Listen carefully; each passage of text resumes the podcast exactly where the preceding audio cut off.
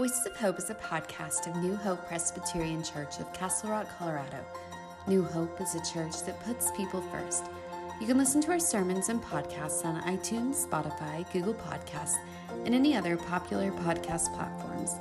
This week, Pastor Russ explores service, forgiveness, love, and the concept of cheap grace. It comes from John chapter 14, verses 1 through 9.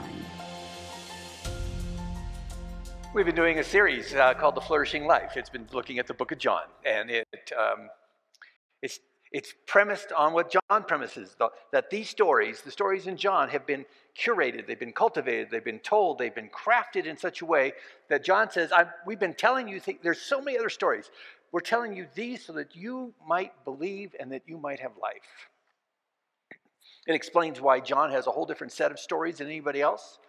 It explains why John will take a, a, story that everybody else has and, and give a different background to it. It's because it has a specific purpose. Today's passage, as you already heard, is at the heart of that. It is at the heart of what does it mean now then to follow Christ? Well, how do you follow in such a way that that, that life does come?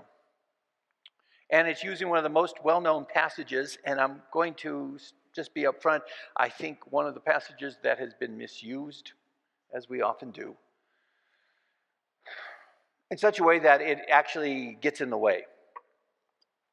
So the first part, the first part today I want to talk about is how do we not understand this passage, and the second part is how do we? That's a you know, pretty good outline. Um, and, and the first part I want to start with the story.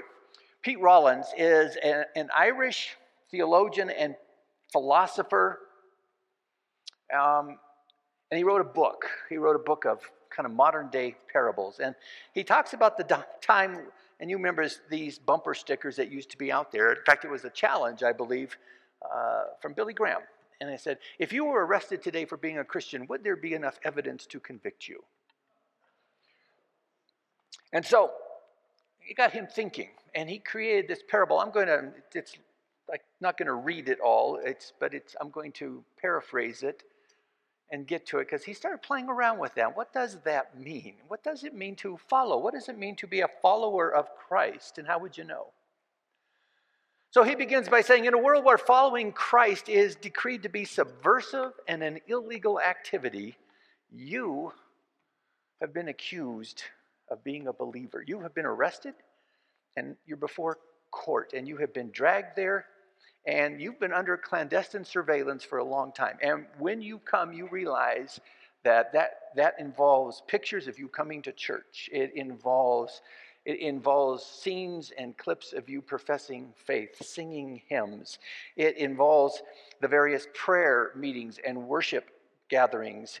And, and they present all the things they've confiscated from your home the various religious books, the various artifacts, the, the pictures of Christ, the crosses on your wall, the verses that are framed, and your Bible. It's been marked, and you imagine you have a Bible and all the things you've ever marked or liked, and it's been noted. And there's a part of us, there's a part of you that is worried that uh, you're sunk. And there's a part that wants to renounce faith because this is going to involve a lot of jail time, maybe even execution. But the other part is you want to stay faithful.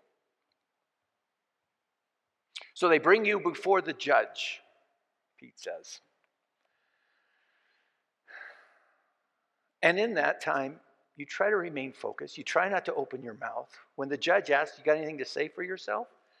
You're afraid that if you open your mouth, you'll, you'll just you'll be afraid and you'll renounce, but you don't want to do that. You want to be faithful, and so you don't say anything, and they take you out, and then they bring you in about half an hour. And it's a crotchety old judge. And he says, as you come in, he looks you in the eye and says, Of the charges, of the charges that have been brought forward, I find the accused not guilty.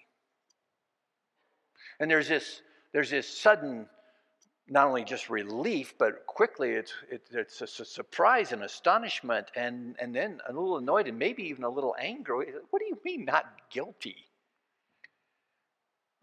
You're not guilty. And he said, but, but, what, but what about what about my Bible? What about I, I belong to a church? I have professed faith. What about the, the, the times that I have in, been involved and done all these things? What about that? And the judge says, Well, that's evidence of a good actor and nothing more. All you've proved is you like to read and you like to gather.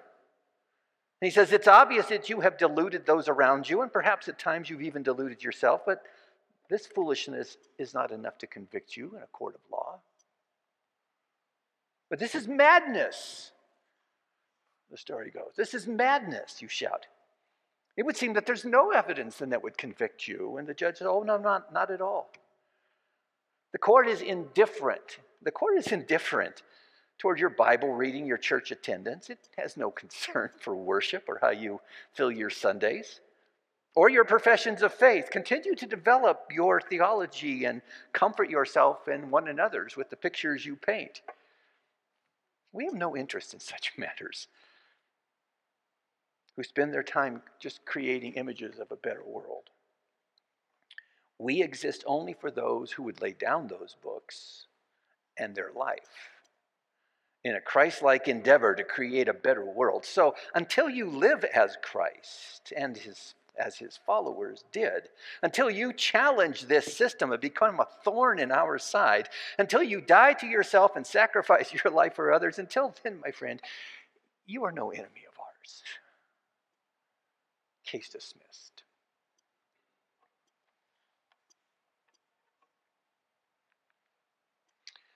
I am the way, the truth, and the life, Jesus says, as his disciples are coming to the end and it's coming to a climax and they're becoming anxious. And this wonderful passage that we heard and all those great phrases that, that, that, that, are so famous that sometimes we do put on our walls and in our books and, and places that we see. I am the way, the truth, and the life. No one comes to the Father except through me.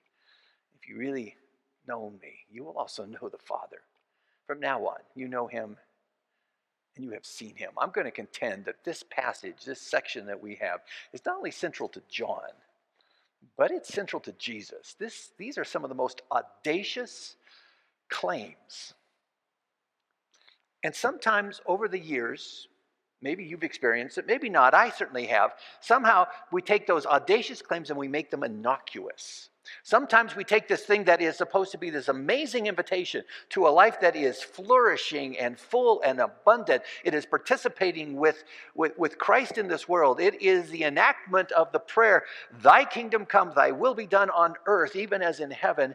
And rather than make it an invitation to a new way of life, we have used it as a weapon against others. We've used it as a weapon to divide. We've used it as a weapon to exclude. We've used it as a weapon to cause guilt and shame. Anything, anything but the actual following of Jesus.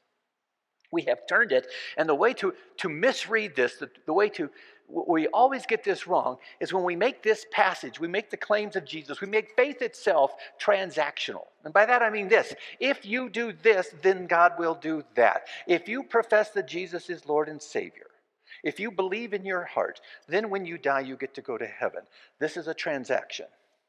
I do this, and God does this. And the whole point of faith and the whole point of Jesus is somehow to change God's mind about me so that when I die, God will look at me differently and then let me go to heaven. You may have heard that. I've certainly heard sermons to that effect, even to the point that when, when you die and you go to heaven, God doesn't really see you because you're behind Christ. And it's sort of this kind of sneak in the side door, and we fooled God. It comes to all kinds of silliness, right? It comes to, but what if I wait until the very end? What if my last, I, I lead a terrible life? But at the last second, I say, Jesus is my Lord and Savior. Oh, God didn't think of that. Oh, he found a loophole. The God of the universe who made and knows and creates everything. Oh, we missed on that one. See how silly that is. Do you see how nonsensical? But because of that, that transaction, then we have taken, because we're going to change God's mind about us, then, then we use this to shame others because they haven't said it or they haven't said it the right way. They haven't claimed Christ in the way that we recognize, using the right words, the right doctrines, the right practices. And so now we, we use guilt, we use shame, we exclude and we judge one another. We have taken a passage that, that is what God is wanting to do and what God is trying to do in this world, and we have beat each other up with it. The other part of this, because the whole point of faith, when we use it as a transactional passage, the other thing is then, therefore, I don't have to do anything else. I said, Jesus is my Lord and Savior. I have it marked in my Bible the day I came forward, the day I rose my hand, the way I joined the church, whatever that is, that when you said those things and you believed those things, therefore that's, that's it. Nothing else needs to happen because the whole change is about how do I change God's mind about me? I don't have to change. Do I have to get good at forgiveness? No. Do I have to sacrifice? Do I have to give up prejudice? Gee, that all sounds like a lot of work. And the passage here says, if I, I believe in Jesus, I get to go to heaven. So nice stuff, but doesn't really have anything to do with me. What about the care for the poor or the outcast? How about including those who are on the edges, the immigrant? Say those words, and somebody's going to say, Oh, you're getting political now. This is about believing in Jesus. Let's just talk about a simple faith so that I believe in my heart so that when I die, I go to heaven.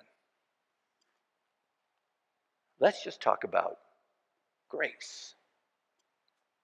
It's transactional. Not only is it a violation to everything that's in this passage and everything Jesus has been talking about, it looked nothing like the life of a follower. It looks an awful lot like what another theologian was talking about 60 years ago, 70 years ago. His name was Dietrich Bonhoeffer. As he was looking at the nominal faith as, that, that was professed around Europe, and he called it cheap grace. We've cheapened grace, he says. It's free, but it is expensive. It costs something. It's part of his book called The Cost of Discipleship. And he says, cheap grace is the grace that doesn't require any change.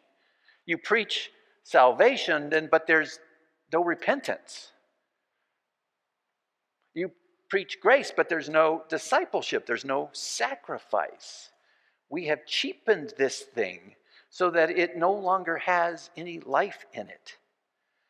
And it leaves us disconnected from God, it leaves us disconnected from others, it leaves us disconnected even from our true self. The bad news, of course, about a transactional faith is it doesn't work. Who needs one more thing, one more religious reason to divide and, and, and, separate ourselves? Who needs one more thing that doesn't have any effect on this world? Who needs one more thing that we use to, to beat one another up, to give uh, be a source of shame? Do we need any more of those things? It doesn't work. And, and it doesn't even work on ourselves. Because in this transaction, I do this and then God's going to take care of me. This, this sense of being self insulated and self righteous and self justified, then I don't, then I don't even have to worry about the world because God's going to take care of me because I did what I was supposed to do. I fulfilled my part of the bargain. And so now I don't have to, I'm exempt from the problems and the trials and the suffering of the world because God is now with me. I got the verses on my wall that tell me that. The good news is it doesn't work. And the good news is something that doesn't work sometimes has to absolutely fail for something new to begin. Before something new life comes, something else has to die. And sometimes, and I, I, suspect most of us have gone through that period. I know I have. There was a period when the transactional faith made great sense and I did what I was supposed to. And boy, that was great. And then life happens and it doesn't work and it doesn't work and you become less satisfied. And that's a good thing because that means that this is about to fall apart so that something real can begin. And that's where I want to stop in this first part. And, and, and direct your attention to the screen. Randy and Leanne put together a song, and Leanne took, just played with some words of a, of a, of a well known song. And, and, in a playful way, talked about this, this thing, this faith that we thought was going to work, that we had it dialed in, and now it just falls apart so that, so that something else can possibly begin on the other side. As you do, where has faith been transactional for you? And what is the evidence of you as a follower?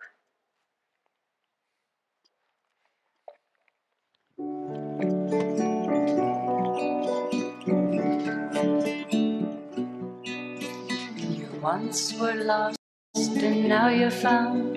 You heard Jesus say you like the sound. The one of hope was waiting and knew you.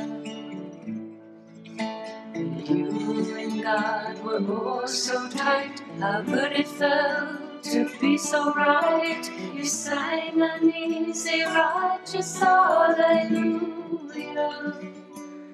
Hallelujah. Hallelujah. Hallelujah. Hallelujah.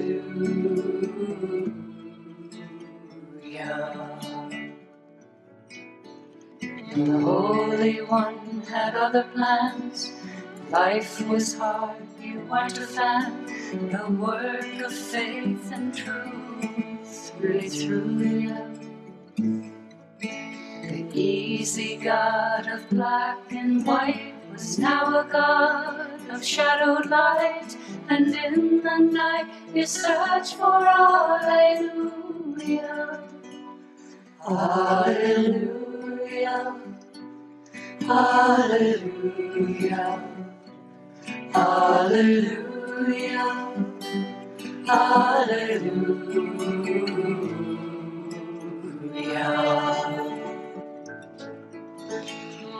Following this God was tough.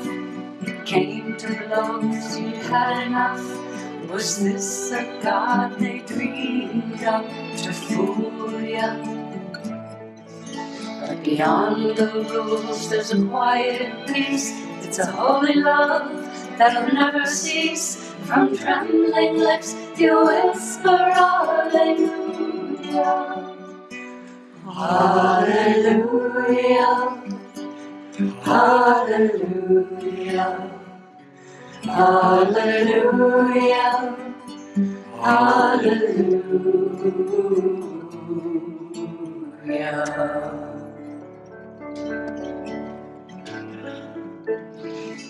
God was once a hidden face, but now you dwell in holy grace. The God of love lives and breathes all through you.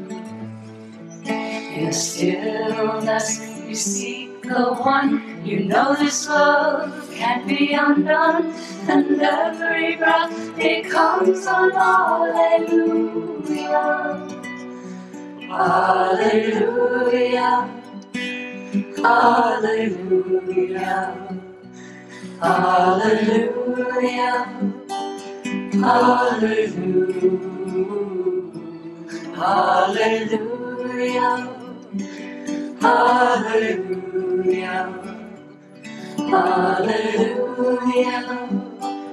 Hallelujah.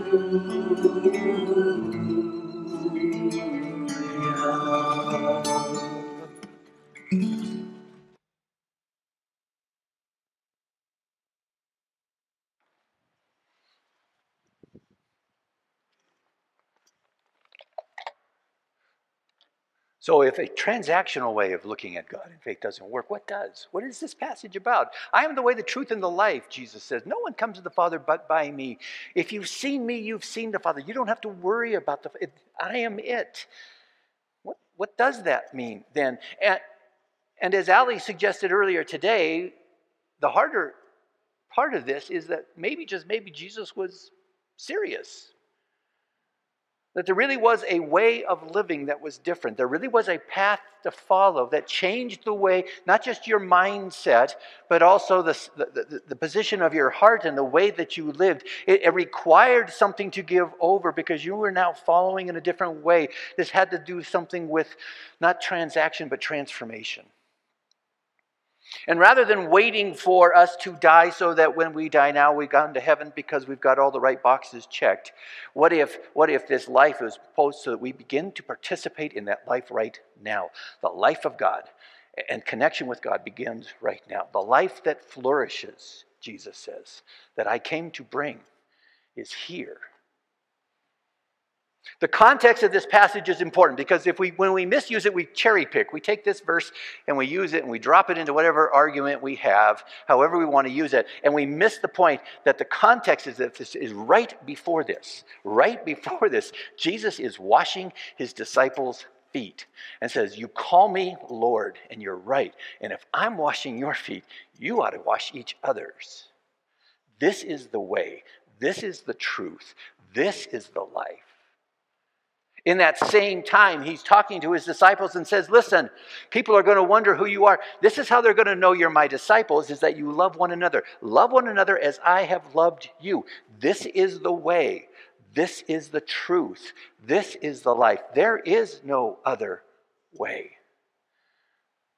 He talks in that same time and then enacts it in the next, very next thing of laying down his life for others, of sacrificing all for what God is doing, of being willing to lay all of that down. This is the way. This is the truth.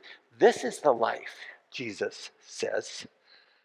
And you can trust God in all of this, not to exempt you from the problems, but as Jesus says in the next chapter over, I have overcome the world. It's not that you won't have problems, but in the midst of it, you will have peace because you will be there in, in the presence of God with you. This is it. This is what it's about. And the life of God is now. Find ways to abide, find ways to connect with the God who is here so that your life might bear fruit. This is the life. This is the way. This is the truth. There is no other way. Thomas? There is no other shortcut. There is no clever way of going around and just using the right words or going through the right motions. This is about a transformation of life. This is about service to others. This is about sacrifice of self. This is about including all, including this motley group of disciples that Jesus has with him that nobody would give the time of day. One of the ways we know that is because in the very early days in the book of Acts, and a lot of translations miss this because they don't, they don't catch what this is, and sometimes because we have a blind spot, that the earliest Christians were known not as Christians. That came later. The earliest Christians were known as people of the way because there was a way that they lived. There was a way that they acted. There was a way that they gathered. And you, about seven or eight different times it shows up in the book of Acts. And one of them is, it's, Paul is talking about his own life. He says, I persecuted this way up to the point of death. And as he's talking about his own journey and path and how his life changed. And, and this I admit to you that according to the way, which people call a sect, and then he goes on to explain it. And again and again, and it's Felix the governor who was familiar with the way. And it was other people who knew the way. Uh, and so, because of the way that we think about the language, it doesn't always stand out, but that's how they were known. And when you see that, you begin to see that everything they did was because they understood there was a different way to live. And when we talk about the habits of gathering and learning and praying and serving, these are the ways that they built that way into their life. And it still is. Do you want to be close to God? And Jesus would say, Well, join us. Participate. This is what it's for. This is why I'm here, so that you get to be a part of that. Be with, be with God as God is pouring himself out for the poor and, and the outcast. And when God is giving grace, when God is changing lives, when God is changing this world. And sometimes it will be subversive, and sometimes the authorities will notice. Sometimes it is a thing that you notice within yourself because your heart begins to break in different ways and it goes out. Did you notice all the different ways that heart was breaking today for, for conflict, for war, for the misery? Those were spontaneous individual responses because that's what happens when God gets into our life and we begin to participate in. Next week, we're going to do it a different way. It, it, can be subversive, and sometimes it, it can be where we give of ourselves and we open ourselves in prayer. Sometimes we give, and there's different ways to give to all the places in the world where there is hunger, and there is thirst, and there is homelessness, and there is war, and there are atrocities, and there, there are ways to do that. And then there's ways to just think about it differently for yourself. So that's why next week we decided to have some fun with it when we found out it's Mr. Rogers' birthday and some of the materials we, we decided we're going to call next Sunday Neighbor Day. You've heard of Labor Day? This is going to be Neighbor Day. And we're just going to, what does that mean to live in a different way so that it, being a neighbor doesn't just mean proximity of zip code, but the way that we live? And is that even realistic anymore? We're inviting people to wear sweaters, cardigans if you want to be a literalist, but it doesn't really matter. We're not literalists, so you know, you can wear sweater vests. Bring the name of five neighbors with you.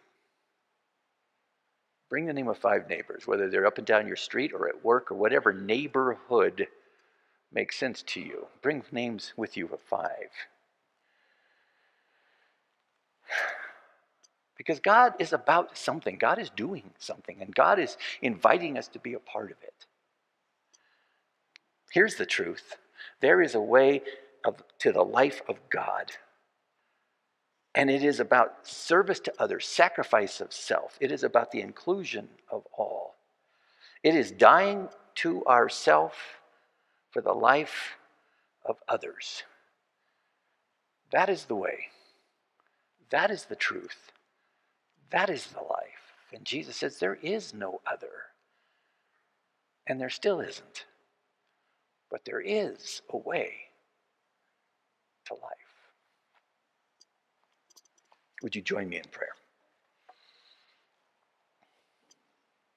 We do not want to be deluded, O oh God, with our life and our faith. We do not want to just pretend, go through motions, say empty phrases, if they don't have something to do with life if they don't have something to do with suffering, if they don't have something to do with blessing, if they don't have something to do with grace, if they don't have something to do with what you are doing, if it doesn't connect us deeper to you, if it doesn't connect us to one another, if it doesn't connect us to our true self and who we are and who we're becoming, then, oh God, wake us up.